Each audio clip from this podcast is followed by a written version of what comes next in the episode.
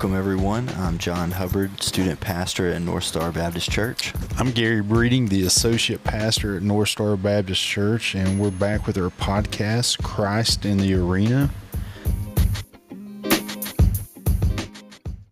And just as a, a reminder, we are focused uh, on the idea Christ in the arena uh, based on uh, 1 Corinthians 9 24 through 27 um, just the idea of, of Christ being in the arena of our lives, as well as uh, discussing different parts um, of how Christ has impacted us, um, athletes, coaches, teachers in, in our area. So today we are going to kind of introduce ourselves a little bit. John, do you want to go kind of where you grew up and explain that a little bit? Yeah, so uh, just to, to let everyone in on a little bit of our lives, giving them a, a background to get to know us. Um, I, I, was I was born um, in, in, a town uh, in North Carolina, Shelby, North Carolina. Um, grew up uh, not too far from there, right outside of of Lincolnton. Um, my uh, just just a just a brief family uh, history. my um, my parents split when uh, when I was around uh, one year old, maybe maybe a little later than that, um, and uh, my mom decided to to take me, and uh, we we moved in with my grandparents for a while. Um, and uh, that's that's kind of kind of the beginning of my story, um, just with with my family situation there. My uh, my mom leaving my dad, and um, just kind of goes into a lot of my childhood, um, growing up without that that father figure in in my life. Um, and so that's kind of that's kind of the the jump start of, of my life in early childhood. Um, what about you, Gary? How how uh, can you tell us a little bit about you growing up? Well, yeah, I grew up in the, the great coal mining town of Grundy, Virginia. Um, have a brother and a sister. Um, my dad uh, worked in the mines until uh, the mines kind of shut down because of it was a what we would call a union mine so they would shut down it shut down because of I did guess union problems or whatever, and it increased my dad's drinking while he was laid off, and he was laid off for for a while. Um, so you know, I, I grew up in a family where you know my dad was like one of the greatest dads you could ever ask for when when he wasn't drinking, but yeah when he uh, when he was drinking, he was probably one of the meanest people you could ever be around. Um, my mom went to work. She would get up, go to work around three o'clock in the morning, uh, work till about eleven or twelve. Uh, go to bed for a little while if I had a game practice or anything. She she went to my games, uh, took me to practice. Uh, didn't have a lot.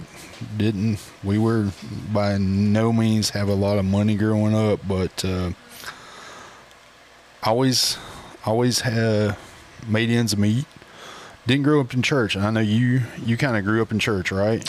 Yeah. So um, you know my my father uh, was actually a, a, pastor up until the time um, you know my my mom left, and uh, so that was that was a uh, an interesting interesting hurdle um, there. Uh, my my father kind of fell into um, some some different struggles, um, kind of leading to uh, the decision of my mom to, to, to take us and go. And um, and so you, you mentioned your dad. And so my father had uh, you know he, he had become an, um, a user of, of alcohol and, and various drugs. And um, and so that that definitely impacted me growing up as well. Growing uh, growing up with my, my mom and my grandparents um, there, there wasn't many many times the church was open that, that I wasn't there um, and so uh, I, I, grew up knowing all of the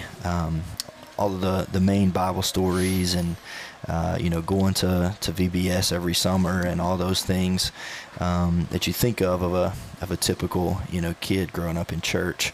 Um, but uh, it, it it was there was there was still something missing kind of going into into high school. Um, so uh, you know your your experience growing up um, and in high school out of out of church. Can you tell us a little bit about that? Yeah, well, and you know, I, I think what the most amazing thing is God put us together later in life, and we both had this same fascination with the same sport, uh, Yeah, the game yeah. of basketball. And I think the game of basketball, um, I would say, you know, I kind of compare it to one of our kids at church all the time. You know who I'm talking about without saying his name, but yeah, uh, yeah, you know, basketball became my own type of religion. I feel like that was um, my way of escaping. Um, Yeah. I, I could go and play ba- basketball and with my friends at, at the local elementary school or, or wherever at the Y, and it was my way of escaping some of the some of the stuff. But growing growing a, growing up in a family didn't focus on church or Christ, you know, I, I was fortunate enough to have an uncle that lived really close to me that wanted me in church, but um, you know, my, my again, my my parents. I want I shouldn't say my parents. Uh, it, it just just wasn't a priority. I guess would be the the best word yeah, to say. yeah, But you know, VBS was always open during the summer um, at a local Church of Christ. Which the funny thing was, I remember going and playing basketball some mornings and see the parking lot of that church yeah, just covered with people. And I'm, me and my buddies are out there playing basketball at the same time church was going on. yeah, So, um, you know, and, and the strange part, John, is that um, I always saw church too growing up that um, some pastors in our, our area, and also the time I was growing up, I would see television pastors Mhm. that Yeah. were getting in trouble. You know what I mean? Like, you know, I, I always hear things about church and Christ and God, and you shouldn't sin, you shouldn't do this, and then all these people that are supposed to be in charge of the churches and these huge people on TV that's supposed to be pastors. I saw them going to, you know, getting in trouble, going to jail yeah, uh, cheating on their spouses. And you know, one thing my grandfather always told me, uh, you know, uh, you know, once you're married, you know, that, that's a bond. Even though I didn't grow up in church, he always told me, you know, that's Yeah. that's a bond. So um, that was that was kind of strange for me seeing all that growing up. But uh, you know, I, I again, I, I I didn't I didn't see church, but what I did see a lot was a lot of great people around me. yeah. And sometimes it was hard for me to put together okay, these people are different for a reason. Yeah. And that difference was as I found out later in life was Christ. Yeah. Unfortunately, I didn't get it then. And, and the other strange thing was, and I've shared this in church before, uh, I can't remember maybe one or two people besides my uncle that actually invited me to church. Like I know you said in Yeah, high school yeah. that there's more of that with you would invite your friends to church. Yeah. But I don't remember that. Yeah. Yeah. So, I mean, for me, you know, and I kind of alluded to it earlier, um, you know, I, I grew up in church and, and, and I walked down the aisle and I, and I prayed the prayer with our pastor. Um, I was probably seven or eight years old. And as I grew up going into high school, um, it, it was a lot of that same situation. You know, I saw, I saw people who, who who had something I didn't have, and you know, for me, it it was it was a curious thing because I I had I had said that prayer. You know, when I was little, I had I had done all the right things. I had been at, at church, and um, almost almost would just say I was I was a, a good person Right. right? But um, so you know a, a, big part of my story um, it actually actually kind of happens in my sophomore year of high school. Um, and, and and one of those people who showed me uh, that she had something different um, uh, was a girl named Sadie. And uh, I, I didn't get a whole lot accomplished in chemistry class outside of um, you know talking talking to this girl and um, and uh, so anyways you know in our conversations, I just noticed like there was something different, you know. And uh, you know, she would talk to me about different things that, that they did at her church and different experiences they had, and um, so so kind of getting to know her and her story, I, I, I felt I felt like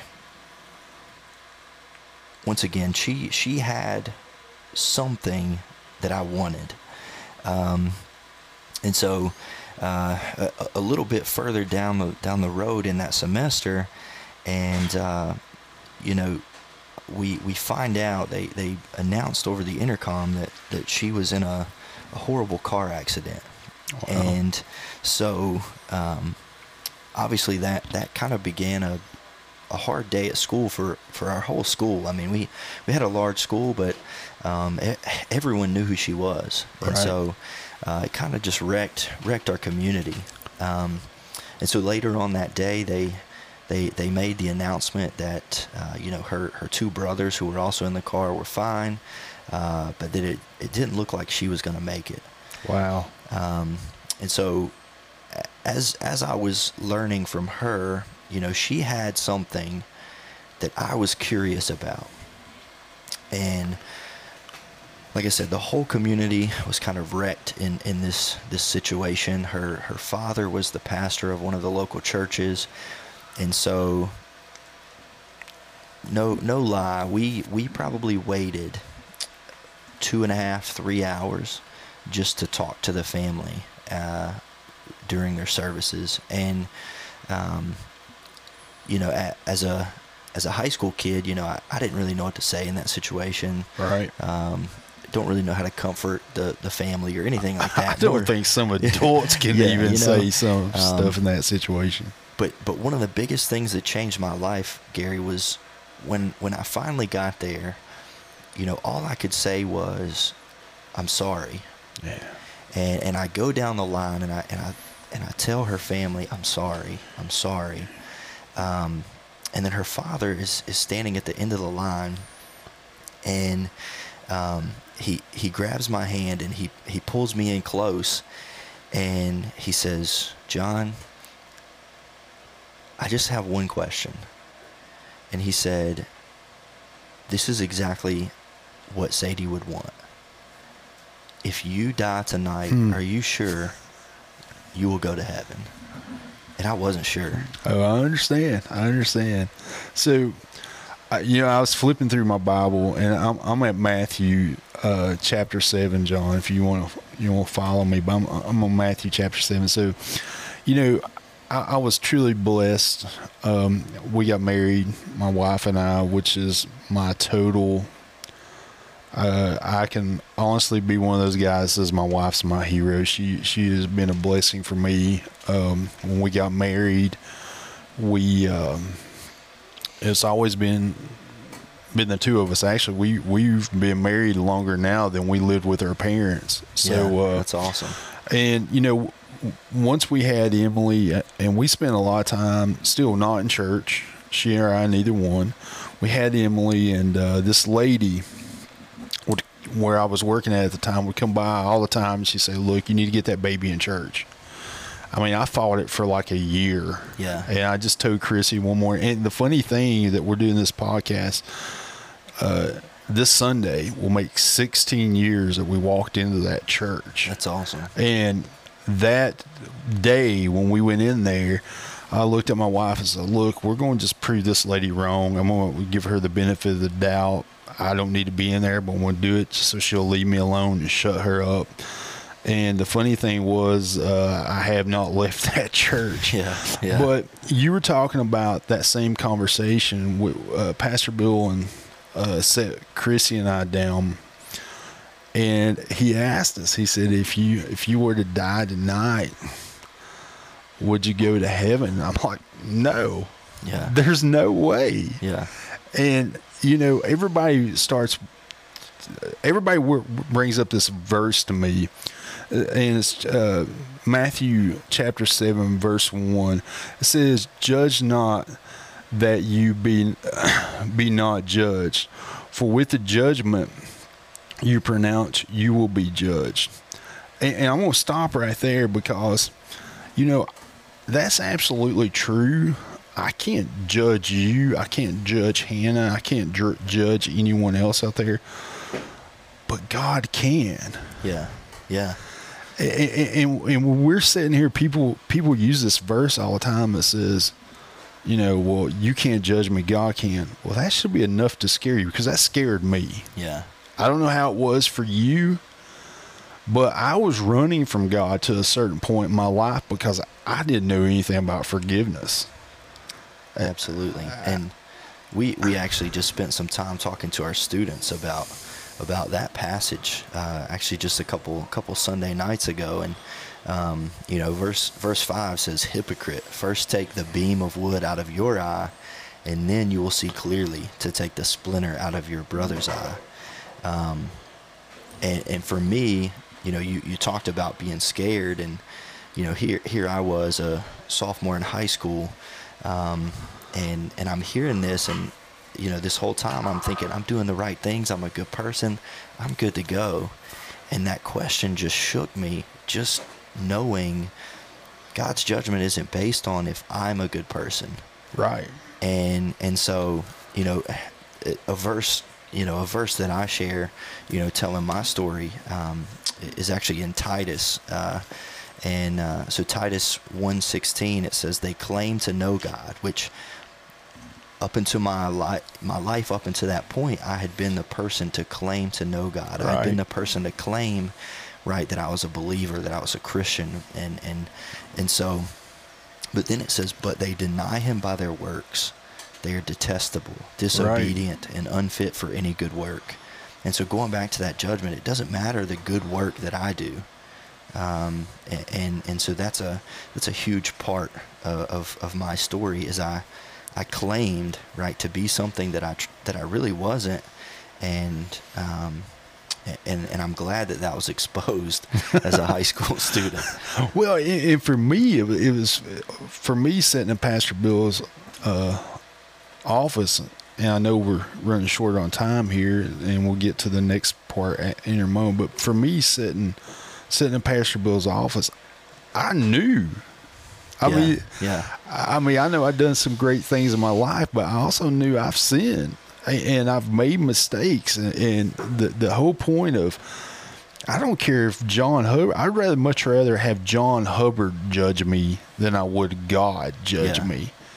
But then when I learned about forgiveness, and I guess we can talk about that here in our next episode, but uh, that forgiveness is what I needed to hear, and, Yeah. and and it was it was just it was just a, a blessing. Yeah. I, that's the only way I can pronounce it because Gary Breeding did not deserve it. Yeah. I, I- still today I do not believe I deserve the forgiveness that God gave me. So.